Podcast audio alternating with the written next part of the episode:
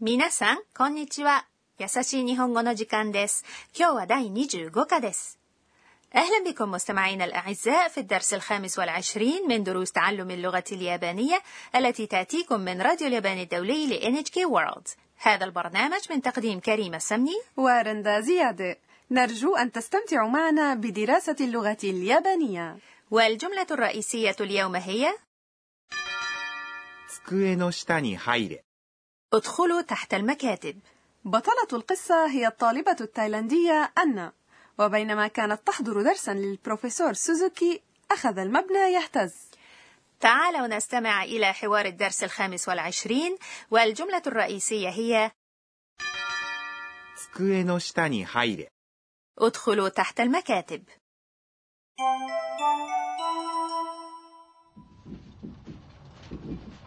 地震だ みんな落ち着いて机の下に入れ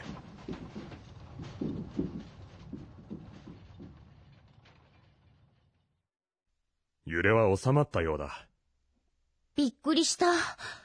日本は本当に地震が多いですね。 إليكم شرح الحوار يقول الأستاذ سوزوكي 地震だ。 إنه زلزال 地震 هو زلزال だ。 هو البديل الدارج للخاتمة です。 التي تختم الجملة المثبتة みんな、落ち着いて。 تحلوا بالهدوء جميعا みんな、 يعني الجميع 落ち着いて。 هي صيغة ت من الفعل 落ち着きます。 الذي يعني أن يكون المرء هادئا بلا انفعال أو فزع وهو بديل دارج لأسلوب الطلب 落ち着いてください。 اهدأ من فضلك 机の下に入れ。 ادخلوا تحت المكاتب وهي الجملة الرئيسية لهذا اليوم وجاءت في صيغة الأمر 机 هو المكتب أو الطاولة の هو الحرف المساعد الذي يربط بين اسمين 下。 يعني تحت 机の下 يعني تحت المكتب والحرف المساعد التالي に يدل على الاتجاه 入れ。 هو صيغة الأمر من الفعل 入ります。 أي يدخل في حالة وقوع زلزال ربما تسقط أشياء من أماكن عالية لذا ينصح بالاحتماء تحت الطاولة لم يرد علينا من قبل أسلوب الأمر. صيغة الأمر تستخدم عادة في تعليمات حالات الطوارئ وإشارات المرور. ولنقول اهرب في أوقات الكوارث مثلا لا قدر الله تستخدم صيغة الأمر من الفعل أي يهرب وهي نيرو ثم يقول الأستاذ سوزوكي يبدو أن الهزات قد هدأت. يري هي الهزة أو الهزات. و هو الحرف المساعد الذي يضاف إلى موضوع الجملة؟ أسامت هي صيغة ت من الفعل أسامريماس أي يهدأ أو ينحسر وبالتالي فهو فعل ماض. يودا. هو أسلوب دارج معناه يبدو ولا يمكن استخدام صيغة مس من الفعل قبل اللفظ يودا. وهنا استخدمنا صيغة وما هو الأسلوب المهذب ليودا؟ ようです。 وأن تقول びっくりした。 لقد انفزعت びっくりした。 هو فعل معناه انفزع أو اندهش びっくりした。 هي صيغة ت من الفعل びっくりします。 أي ينفزع أو ينخض وصيغة ت تعبر عن الماضي 日本は本当に地震が多いですね。 إن اليابان تكثر فيها الزلازل حقا أليس كذلك؟ نيهون هي اليابان. و هو الحرف المساعد الذي يضاف إلى موضوع الجملة. هونتوني. يعني حقا. جيشين. هو الزلزال؟ نا. هو الحرف المساعد الذي يضاف إلى المبتدأ أو الفاعل. أوي. صفة معناها كثير. وقليل يعني؟ سكناي. ديس. هو ما يختم الجملة المثبتة في الكلام المهذب. وإضافة الحرف. ね إليه تعني أنك تحث المخاطب على الموافقة في الرأي. في جملة واحدة يوجد الحرف المساعد و الذي يضاف إلى موضوع الجملة والحرف ج الذي يضاف إلى المبتدأ أو الفاعل. ما الفرق بينهما؟ هذه نقطة مهمة. موضوع الجملة يعني الموضوع الرئيسي للجملة بأكملها، ويضاف إليه و أما المبتدأ أو الفاعل فهو ما يتعلق بموضوع الجملة ويعقبه فعل أو خبر لوصفه ويضاف إليه إما ج أو و حسب المعنى. يظهر الفرق جليا بين موضوع الجملة والمبتدأ أو الفاعل في الجملة الفيل أنفه طويل. الفيل هو زو وأنف يعني حنا.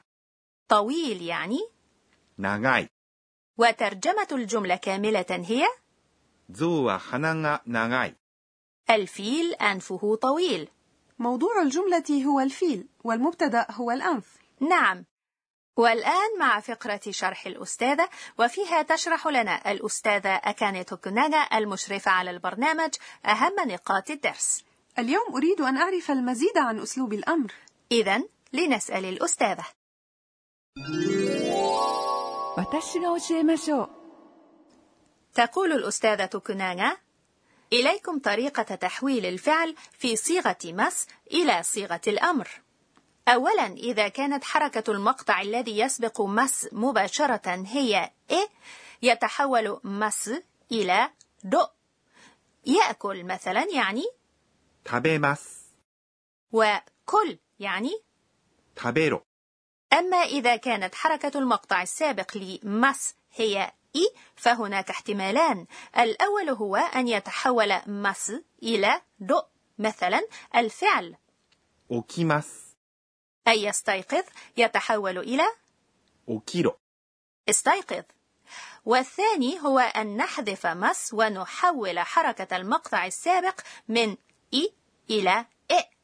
والفعل يدخل الذي ورد في حوار اليوم 入ります。 يندرج تحت هذا النوع ويتحول إلى 入れ。 ادخل وهناك استثناء وهو 来ます。 أي يأتي ويتحول إلى 来い。 صيغة الأمر تتسم بعنصر الإجبار ويستخدمه الرجال بشكل رئيسي عند مخاطبة أبناء أو أصدقاء قريبين ولا تستخدم النساء هذا الأسلوب من حيث المبدأ وأسلوب الأمر الألطف الذي يمكن للنساء والرجال استخدامه هو أن يتحول الجزء مس من أفعال مس إلى ناساي مثلا يأكل يعني تابيماس. ويتحول إلى تابيناساي. أي كل. كنا مع فقرة شرح الأستاذة. الفقرة التالية هي كلمات المحاكاة الصوتية. صوت اهتزاز قطع الأثاث بسبب زلزال. ويعبر عنه في اليابانية هكذا. غاتا غاتا. هذه المحاكاة الصوتية غاتا غاتا. تصف اهتزاز قطع الأثاث عندما تكون الاهتزازات خفيفة. والكلمة التالية أيضا متصلة بالزلازل. غرا غرا. الكلمة ぐらぐら。 تصف اهتزاز المباني بشدة أو تصف الأشياء غير الثابتة في مكانها كنا مع فقرة كلمات المحاكاة الصوتية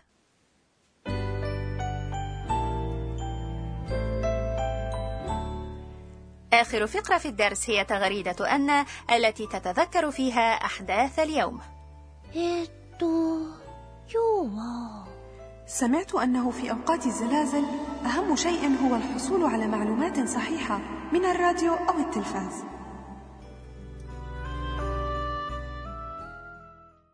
بهذا وصلنا إلى نهاية الدرس الخامس والعشرين وكانت الجملة الرئيسية ادخلوا تحت المكاتب. الدرس القادم أيضا يدور في الجامعة فكونوا معنا. وحتى ذلك الحين إلى اللقاء من راديو اليابان الدولي NHK World. سايونارا